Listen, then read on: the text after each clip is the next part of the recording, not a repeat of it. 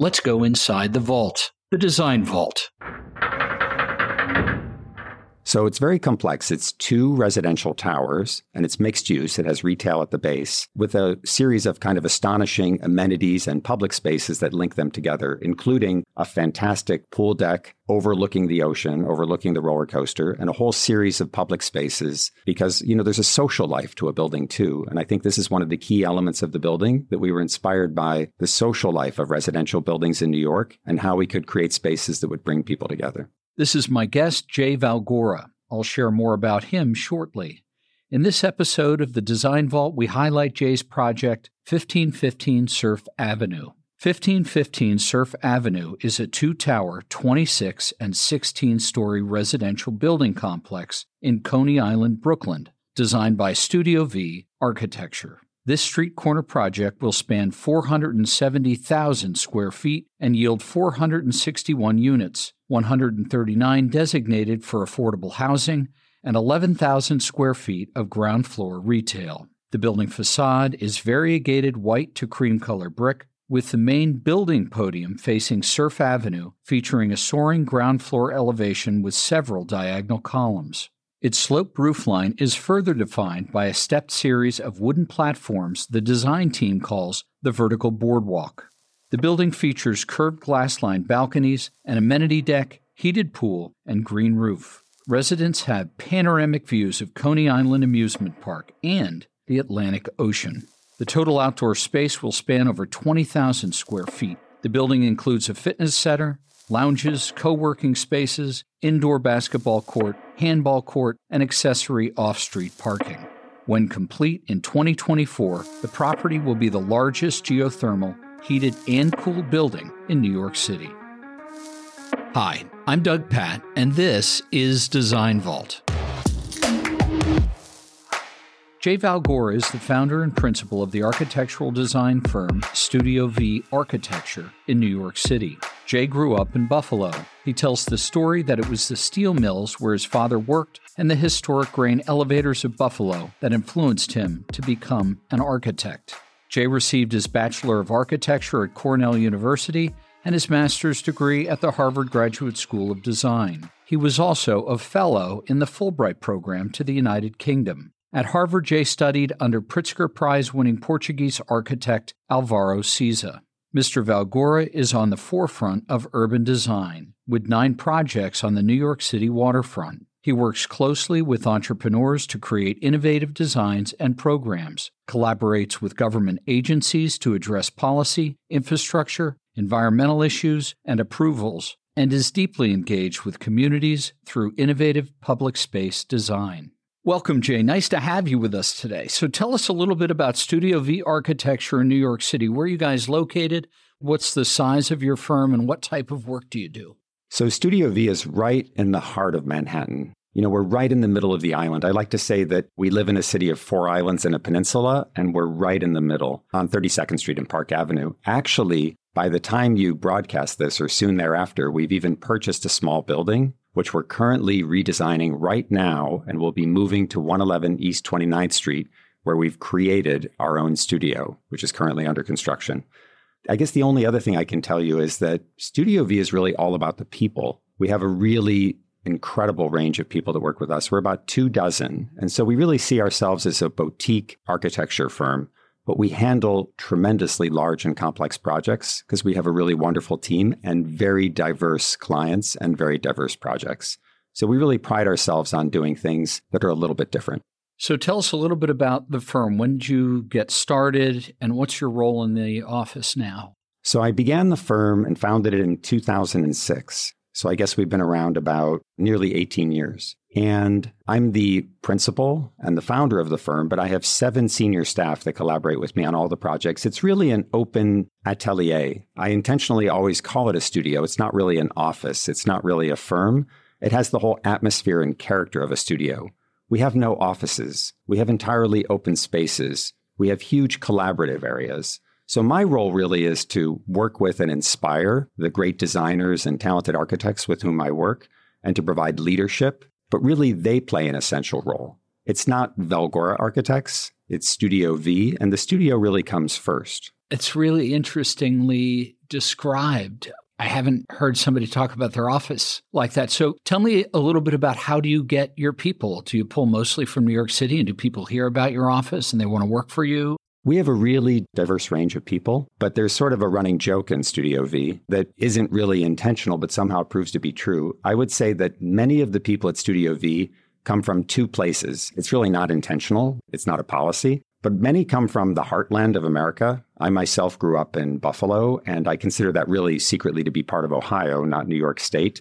It's completely part of a Midwestern kind of ethos. And many of our talented architects come from around the American heartland in the Midwest.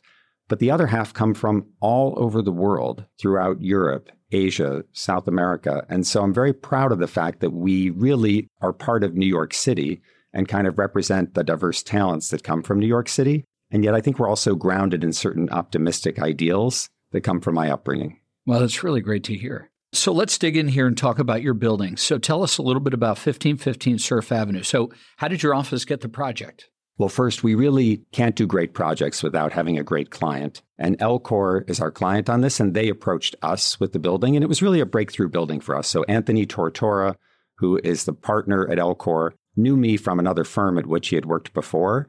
And he decided he wanted to give us a try. But they did a competition and they put us against some really other serious architects. And we were really proud of the fact that we were able to prevail in that. I think it's all about the power of our ideas. It's about the design concepts that we bring, but also about solving our clients' problems. And I think Studio V is really about those two things. It's about maintaining ideals and an optimism about what a great design could be, and at the same time, solving our clients' real problems about bringing a project in on budget and doing something creative that they can actually build and that meets their needs. So, how many people were involved in the competition to get the job? There were a handful of us. I put a couple of my best designers on it. It was a paid competition, it albeit was. a small amount, yes. And so we were up against these other serious firms. And really, I'm sure we spent three times the amount, but I was determined to do something special for it. And also, I was inspired by Coney Island. The principal, the partner, Anthony, actually grew up near there. And he really was committed to the idea of remaking this neighborhood. And that also fits Studio V's ethos. We're really interested in transforming communities, rebuilding communities. And Coney Island has an incredible history and past, and yet has suffered terribly under urban renewal and other elements. And so now we see this as one of the signature projects that's helping reestablish this really important and historic neighborhood. So that's a great place to start. So tell us a little bit about the history of the location where this building is. So this is right at the corner of Surf Avenue. They have these great street names in Coney Island. You know, it's between Surf and Mermaid Avenue, and it's between 15th and 16th Streets. As a matter of fact, it's right across the street from a roller coaster and sits right on the beach with stunning views of the iconic Coney Island beach and boardwalk. So to me, I don't know if I'll ever get to work on a site again that is next to a roller coaster overlooking the Atlantic Ocean with stunning views of the historic parachute drop. It looks diagonally right down at Nathan's Hot Dogs, and it's caddy corner to the iconic Cyclone. So, really, it's a fantastic site. Historically, all of these elements that I just described were part of it. And historically, it was part of the whole Coney Island landscape. But by the time we got there, it was a parking lot. There was nothing there. And so, really, it's an opportunity on this major avenue that had so much historic importance in Coney Island to really help rebuild one of the essential centers of this community. Yeah, you must have been amazed when you got out there and stood on the property and looked out and thought, wow, this is going to be really cool. Even now that construction is going along very well and it's fully topped out and they're adding all the facade elements, as we climb up through the building, it's stunning the relationship it has to the Manhattan skyline, to the ocean, to these iconic architectural rides and amusements and buildings. It really sits in the landscape and kind of draws these elements into it in a way like no other site I've ever had. So, what was the scope of the project? What were the client's programmatic requirements? So, it's very complex. It's two residential towers and it's mixed use. It has retail at the base. And one of the towers is market rate and the other is affordable. And yet they wanted us to treat them both with the highest degree of quality, with a series of kind of astonishing amenities and public spaces that link them together, including a fantastic pool deck overlooking the ocean, overlooking the roller coaster, and a whole series of public spaces. Public spaces meaning spaces for the residents to share because you know there's a social life to a building too and i think this is one of the key elements of the building that we were inspired by the social life of residential buildings in new york and how we could create spaces that would bring people together so let's talk a little bit about the building design. So we already discussed the site. There weren't any unique topographic features right? It's just a giant flat parking lot. Was it a parking deck or it was just a giant lot? It was an open parking lot, and I guess the geographic features would just be these iconic buildings and structures that surrounded it and the ocean itself. The ocean is one of the key elements that did really influence the project, though, because there's a topography to the project, even though the site was flat, that responds to the ocean. And that, of course, is resiliency. You'd mentioned earlier, Doug, that we do a lot of waterfront projects. And one of the things for me is that this sits in the middle of a vast floodplain and we're creating 461 new residences. And we're really at the forefront of dealing with resiliency and climate change. We're very proud of the work we do there, including pro bono work. So, one of the things we had to do was elevate the entire building and yet still really engage the streetscape. So, as a matter of fact, this led to the main design concept, the vertical boardwalk, the idea of elevating the building with a series of step platforms that protects it in a major storm event such as Sandy and yet also creates a series of spiraling public spaces that work their way up through the building and create these stunning views of the surrounding landscape. So that's a good segue. Tell us a little bit about the project restrictions, the zoning codes. How far off the ground did the building have to be raised? Sure.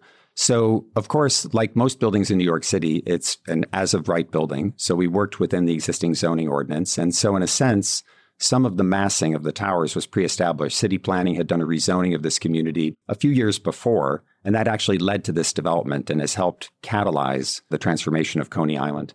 But then within that, there are certain requirements from FEMA and from flood requirements. But I'll tell you also that the client was very supportive of this. We exceeded those requirements. We didn't just meet the code, we added additional feet of elevation. We did three feet of freeboard on top of that we really pride ourselves on exceeding the code requirements. As a matter of fact, after we finished the initial permitting of the building, the city amended the code, partly in response to advocating that we had done, in order to allow buildings to increase their height to allow extra elevation for climate change and have that not count against the development because it's a positive thing to lift the building up. The other thing we did that was also important, though, is it's not just lifting it up, it's still engaging the street. So, for example, at the corner of 15th Street and Surf Avenue, we created this great porch because the client had this idea that we really need to bring back the streetscape, the retail streetscape, and that would be a fantastic site for a restaurant. So we created this wonderful porch that has multiple levels that actually allows it to engage the street instead of being too far elevated, seven or eight feet up. That's only three feet up. And we allow that to flood in a storm event, but it doesn't go into the building. And that way we can have these series of stepped platforms and public spaces that activate the streetscape and bring Surf Avenue back to life. So, how do you do that? How do you make these objects that can flood and yet they're still functional? So, we really worked with a great team of people. The overall residential levels and all the habitable levels are well above the floodplain. So, they're really up to about elevation 13, which is three feet of freeboard above. These are NAVD 88, which is the datum that's used in New York City. And then for the lower areas, really the lobby is accessible. So we're using flood barriers there to protect one tiny small area, which is at grade, which allows the full lobby to be accessible. But all the areas are elevated. And then the retail spaces are also elevated, but we stepped it down with this outdoor porch. And that's designed very specifically so that the floodwaters can come in, but they won't enter the building. They just enter this kind of lower porch level that really engages the street. There's also a parking garage, and that does go a bit below grade, and that is allowed to flood, but it has special vents and special technical requirements for the materials that allow it to be flooded and to drain out. And that's the right way to do it. So tell us about the building plans. We've got two buildings out there. So the building plans were really interesting. And this is one of the things we did in the competition. It's a little hard to describe, but there are the kind of inside corners of buildings where it's difficult to put residences. The kind of the reentrant corners when you have large complex residential buildings, it's difficult because you can't put windows there. And so we came up with a really, I think, creative scheme. And that's actually what helped us win the competition. What we did is we took the leftover, the dead spaces where you couldn't put windows, and we created double height amenity spaces, public spaces for the residents. And we created the coolest, craziest collection of these spaces. There's a media library with a basketball court overlooking it, and an elaborate kitchen, and a pool deck, and a gym. All these different elements weave together and overlook one another. So we took the kind of hidden corners and places that you normally can't use in the development, and we created instead vast, soaring two story spaces overlooking one another, creating this almost voyeuristic experience where one space and one activity overlooks another. We find today, too, in a post COVID environment or whatever environment we're in now, that more people are living and working in more creative ways. Sometimes they're working from home, sometimes they're going to work. And we think the idea of having this fantastic residence right on the Coney Island beach, but then you can work within the building. We created many different spaces for people to interact socially, for co working, for living, for entertaining. And so these staggered multi level spaces work their way all the way up through the plan. And it's even kind of telegraphed onto the facade with these series of folded planes that you referred to earlier that really bring you all the way up to the rooftop and to the pool deck. And so this was really the big move on the plan. And the client was so excited about that that they awarded us the project. So, how long was the design process then? Overall, to do a building of this complexity, the complete design probably takes about a year. One reason why I think this was also a great client is we really collaborated from the beginning. We didn't just do a design and then hope it would work out. We worked with them at every step with their marketing people, their technical people, their construction people. We did budgeting throughout, which is really important to me. As a matter of fact, it's critical that if we're going to do a creative design, we have to work with the client in order to figure out how we're going to hit their budget exactly, which I'm very proud of with this project. For example, we have a whole series of highly sculptural elements that are made of GFRC, glass fiber reinforced concrete, and they really wrap around the brick elements, which we'll talk about a little bit later, and kind of create these wonderful transitions. These are very complex forms, and we really had to work closely from the beginning to make sure we could meet budgets. Same thing on the brick we're using some really unusual and more expensive and more fine forms of brick and custom brick that we'll talk about. And we had to make sure that we could really work within budgets and yet maximize the impact and create something that would be really special that hadn't really been done in this neighborhood before. So that's a good segue to style choice and the style that your office works within and the style that you chose for this building. Can you tell us a little bit about that? Well, I believe I'm an unrepentant modernist. I believe that we live in an astonishing time in the 21st century when we're redefining so many things technologically, socially. So I believe very much in creating works that are of our time and that are contemporary.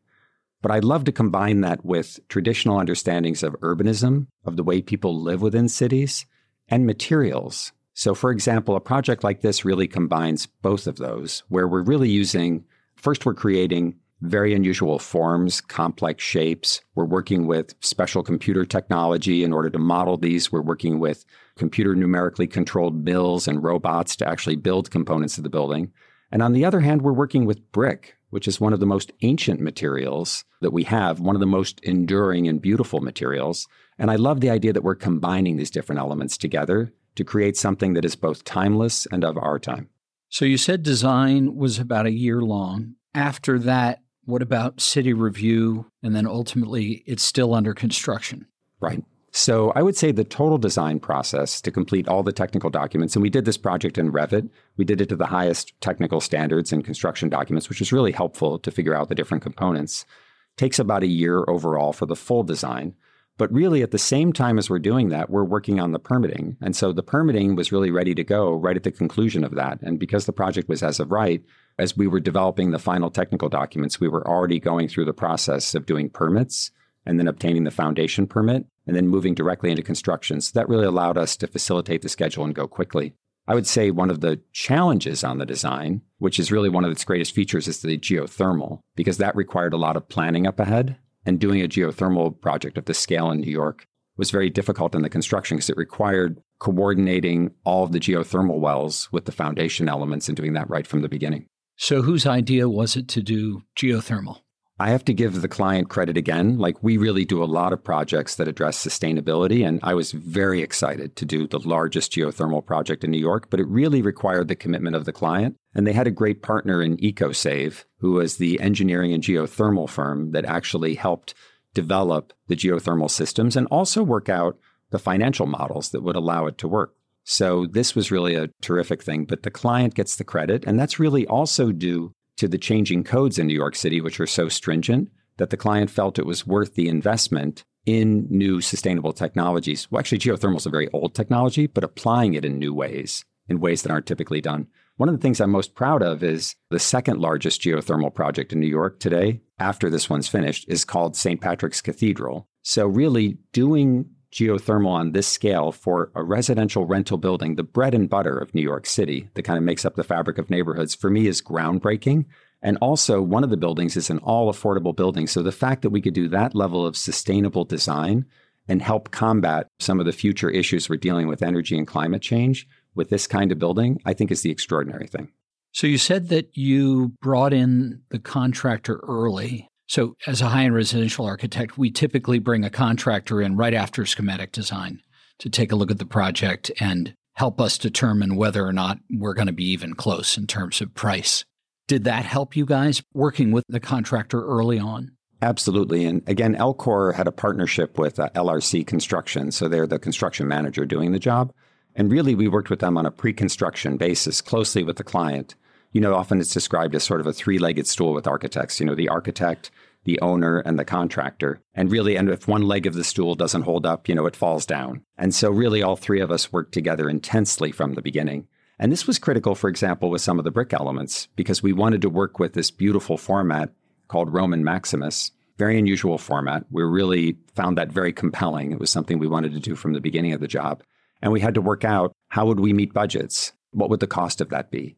How would we integrate that with the other elements? How much of it would we use? And so we really worked out those elements of the pricing very early in the schematic phases of the design instead of waiting till the end.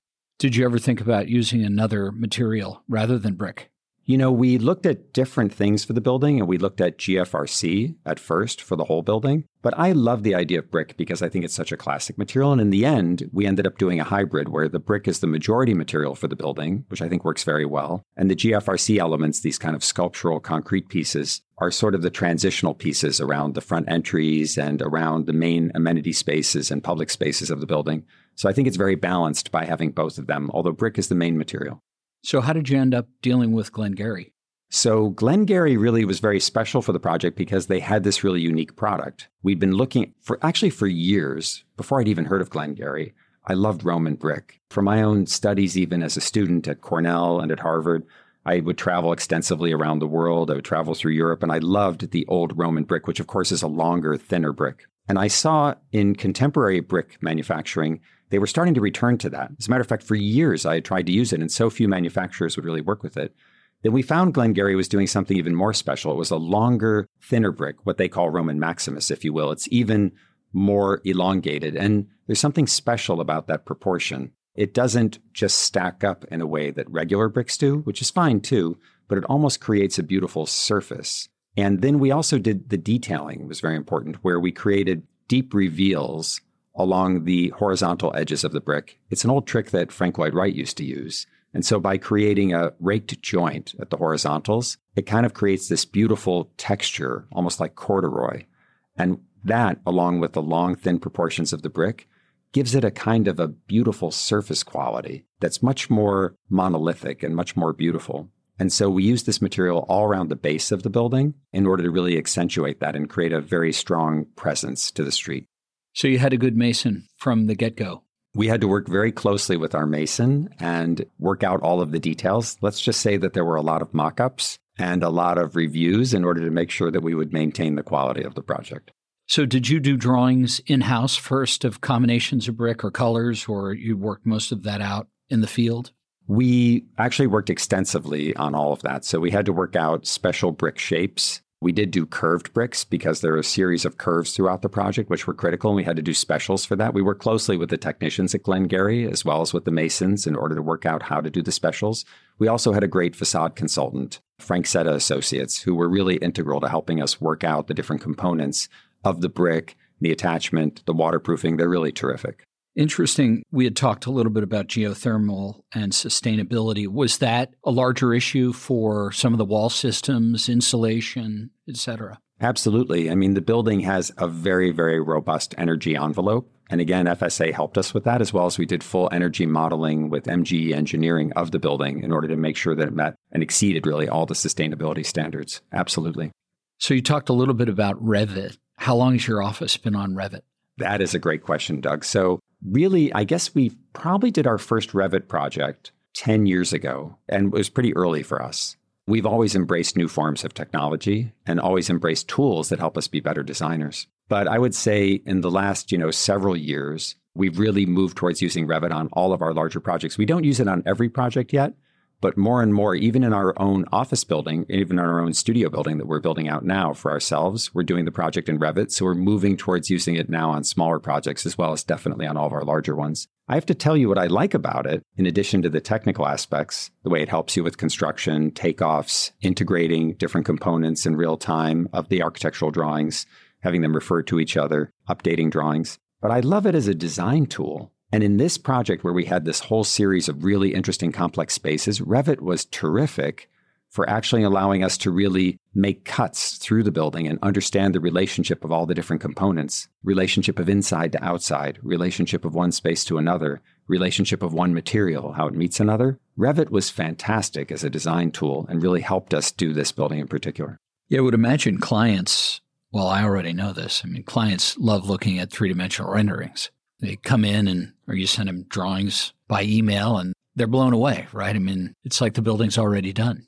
Renderings are a big part of what we do. And it's interesting here. We were talking a little bit earlier because to me, one of the things I'm impressed by is we work really hard to make the renderings reflect the final design, but it's almost impossible to convey ideas of color and lighting and in renderings, people often think they represent reality, but you can manipulate it. One of the things we did in the renderings for this project was we really tried to convey the color and character of the brick where you could really sense the warmth of it when the light hit it and how it changes color and becomes a little bit more neutral in shadow. And it creates a real modeling for the building in sunlight, which I think is really critical.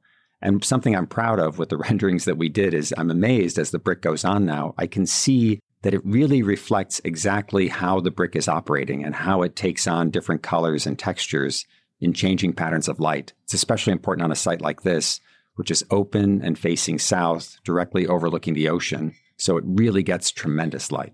Did you guys end up with any masonry on the interior, any brick on the interior?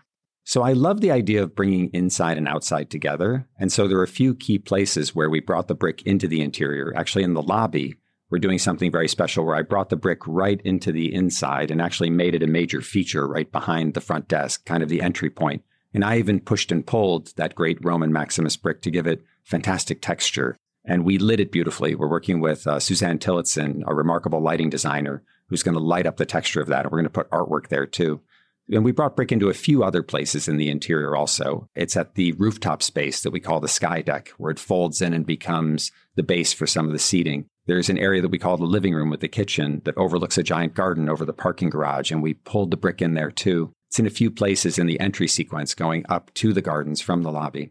So I like the idea of referring to the brick. It's mostly on the outside, but there's a couple of key places where it makes its appearance on the interior. Might be a dumb question. You do a lot of projects along the water. Of course, it affects the materials and the choices you make, but is it a large consideration for you in most of the buildings that you do? I see a lot of wood on the interior at the front entryway here. What are you guys doing? Are you treating those materials differently? Absolutely. So it's very important when doing projects on the water that we have to address that. It really probably affects other things more. It certainly affects our window specifications. It affects the coatings used on the windows, which have to be to a higher standard. Again, this is where FSA was a great help to us. Brick is a great material for the waterfront because it's really a rain screen. Brick doesn't really stop the water. The water barriers are behind the brick, but the brick itself is so durable that it does really well in, you know, difficult environments such as Coney Island where we really have a maritime environment and a lot of salt in the air. So how big was the team that worked on the job? Gosh, it's hard to say because there were so many different people. I would say, you know, a dozen people played so about a half critical the role. office at different times. Exactly. And then, of course, there's a really wonderful team of consultants that we worked with. So, a very large number, probably 12 or 15 consultants who really played a key role. And then the client, too. It was really a tremendous team and a really great group effort. So, did your office or you in specific learn anything unusual or interesting along this journey of making these two buildings? You know, I learn things from every project. My favorite thing about my job today is that I feel like I'm certainly teaching a great deal and hopefully working hard to, if I can, lead and inspire. But I find my younger staff are teaching me every day. They're showing me how they're using the technology. They're showing me better ways of doing things. So I learned a tremendous amount on this. I certainly learned a lot about, and I thought I knew quite a lot about, but brick detailing, doing special bricks, some of the special fabrication we're doing, the robotic fabrication with GFRC. And to me, every project is really an opportunity to figure out how can we do that even better? How can we apply it to the next job? How can we build our body of knowledge? I also love the fact that all of our projects are different. A real signature of Studio V is each design is really unique to that site, that client. So, for example, we're doing another building with this client now on a different site in New Rochelle, and it's a completely different look and feel, even if the program is somewhat similar. It must be reassuring for the client, right? Because they feel a lot more special because the building you're designing every time the program changes and the site changes, you change with that, right? So that must be great for them. Exactly. Doug, I don't believe in the idea of like the architect as an agent where they kind of put their name on it. Even that's why I said it's not Valgora Architects, it's Studio V. It's a collective of people. And to me, what's really important is that we find a solution for each project. We definitely have obsessions and themes that I think work through our work. For example, we were just in the Venice Biennale this year, and we're still up actually. It's up through November. And we showcased this project along with four other projects. And so one of the themes of that show was called On Edge, where we talked about all of our work, which is about edges, gaps, interstices, kind of repairing the frayed edges of our cities. And Coney Island is one of them, both literally and figuratively as a community, as well as an oceanfront site. And so to me, the idea of instilling a series of social spaces within that, and yet kind of repairing the edge of this community, remaking Surf Avenue, and really helping be a, an agent for transformation is really what our work is about. So you've been an architect for some time. If you could give your younger self some career advice, can you think of something you'd tell yourself many years ago? I guess I've certainly made many mistakes in my career. And although those have been things that I've learned greatly from, but the other thing that's driven my career is optimism, where I would often go from project to project, place to place, city to city. Early in my career, I actually found myself going from San Francisco to London to Toronto and eventually ending up in New York. And really, I feel lucky about that. So, I guess in terms of advice, I'm wondering there was a kind of serendipity to that, kind of an unplanned nature to that. And I would almost hate to interfere with that. I think the freedom that I had in my youth to try different things, learn from different people, live different places was actually the most transformative thing. So, I guess I would say that to myself, but I guess I was lucky enough just to fall into that. Maybe some of it came from where I grew up, because I guess I couldn't really stay in Buffalo. When my dad worked in the steel mills, when I was part of those industrial buildings, that was just at the point when that was all failing and they were getting ready to tear it down. Now the mill where my father worked is no longer there. But now my greatest inspiration is to go back and try to reinvent those communities. One of the things I'm most proud of is that I'm going back to Buffalo and doing work there now to bring back my hometown and to create transformative buildings there, including at the old grain elevators at Silo City, or other projects in the heart of Buffalo, like where we're doing projects over in the Elmwood District, a wonderful historic district where we're doing a new building now. Wow. Well, Jay, it's been great to have you here. Thanks for your time. Where can people go to learn more about Studio V Architects and yourself? Well, they can certainly find us online at studiov.com. They can find us at our Instagram site. And most of all, you know, if you're ever in New York City, we'd encourage you to come see us. Come visit us at our studio itself, which is going to be at 111 East 29th Street or visit some of our projects, such as the Empire Stores, one of our most iconic projects in Brooklyn that's been very popular with people. We'd really welcome to have people get in touch with us, or please come by the studio. Thank you very much. Thanks for listening. If you learned something today, share this episode with a friend and give us a rating. And review on Apple Podcasts to help others find the show. If you want to find out more about today's project, visit glengery.com forward slash design dash vault. That's G L E N G E R Y dot com forward slash design dash vault. Want even more inspiration? Take a look around glengery.com while you're there. Glen-Gery is one of the nation's largest brick manufacturers and an industry leader for its diversified product line of more than 600 brick products. With inspiring photos, useful resources, easy search tools, helpful design studios, and more. I'm sure you'll find the inspiration you need to stretch your imagination.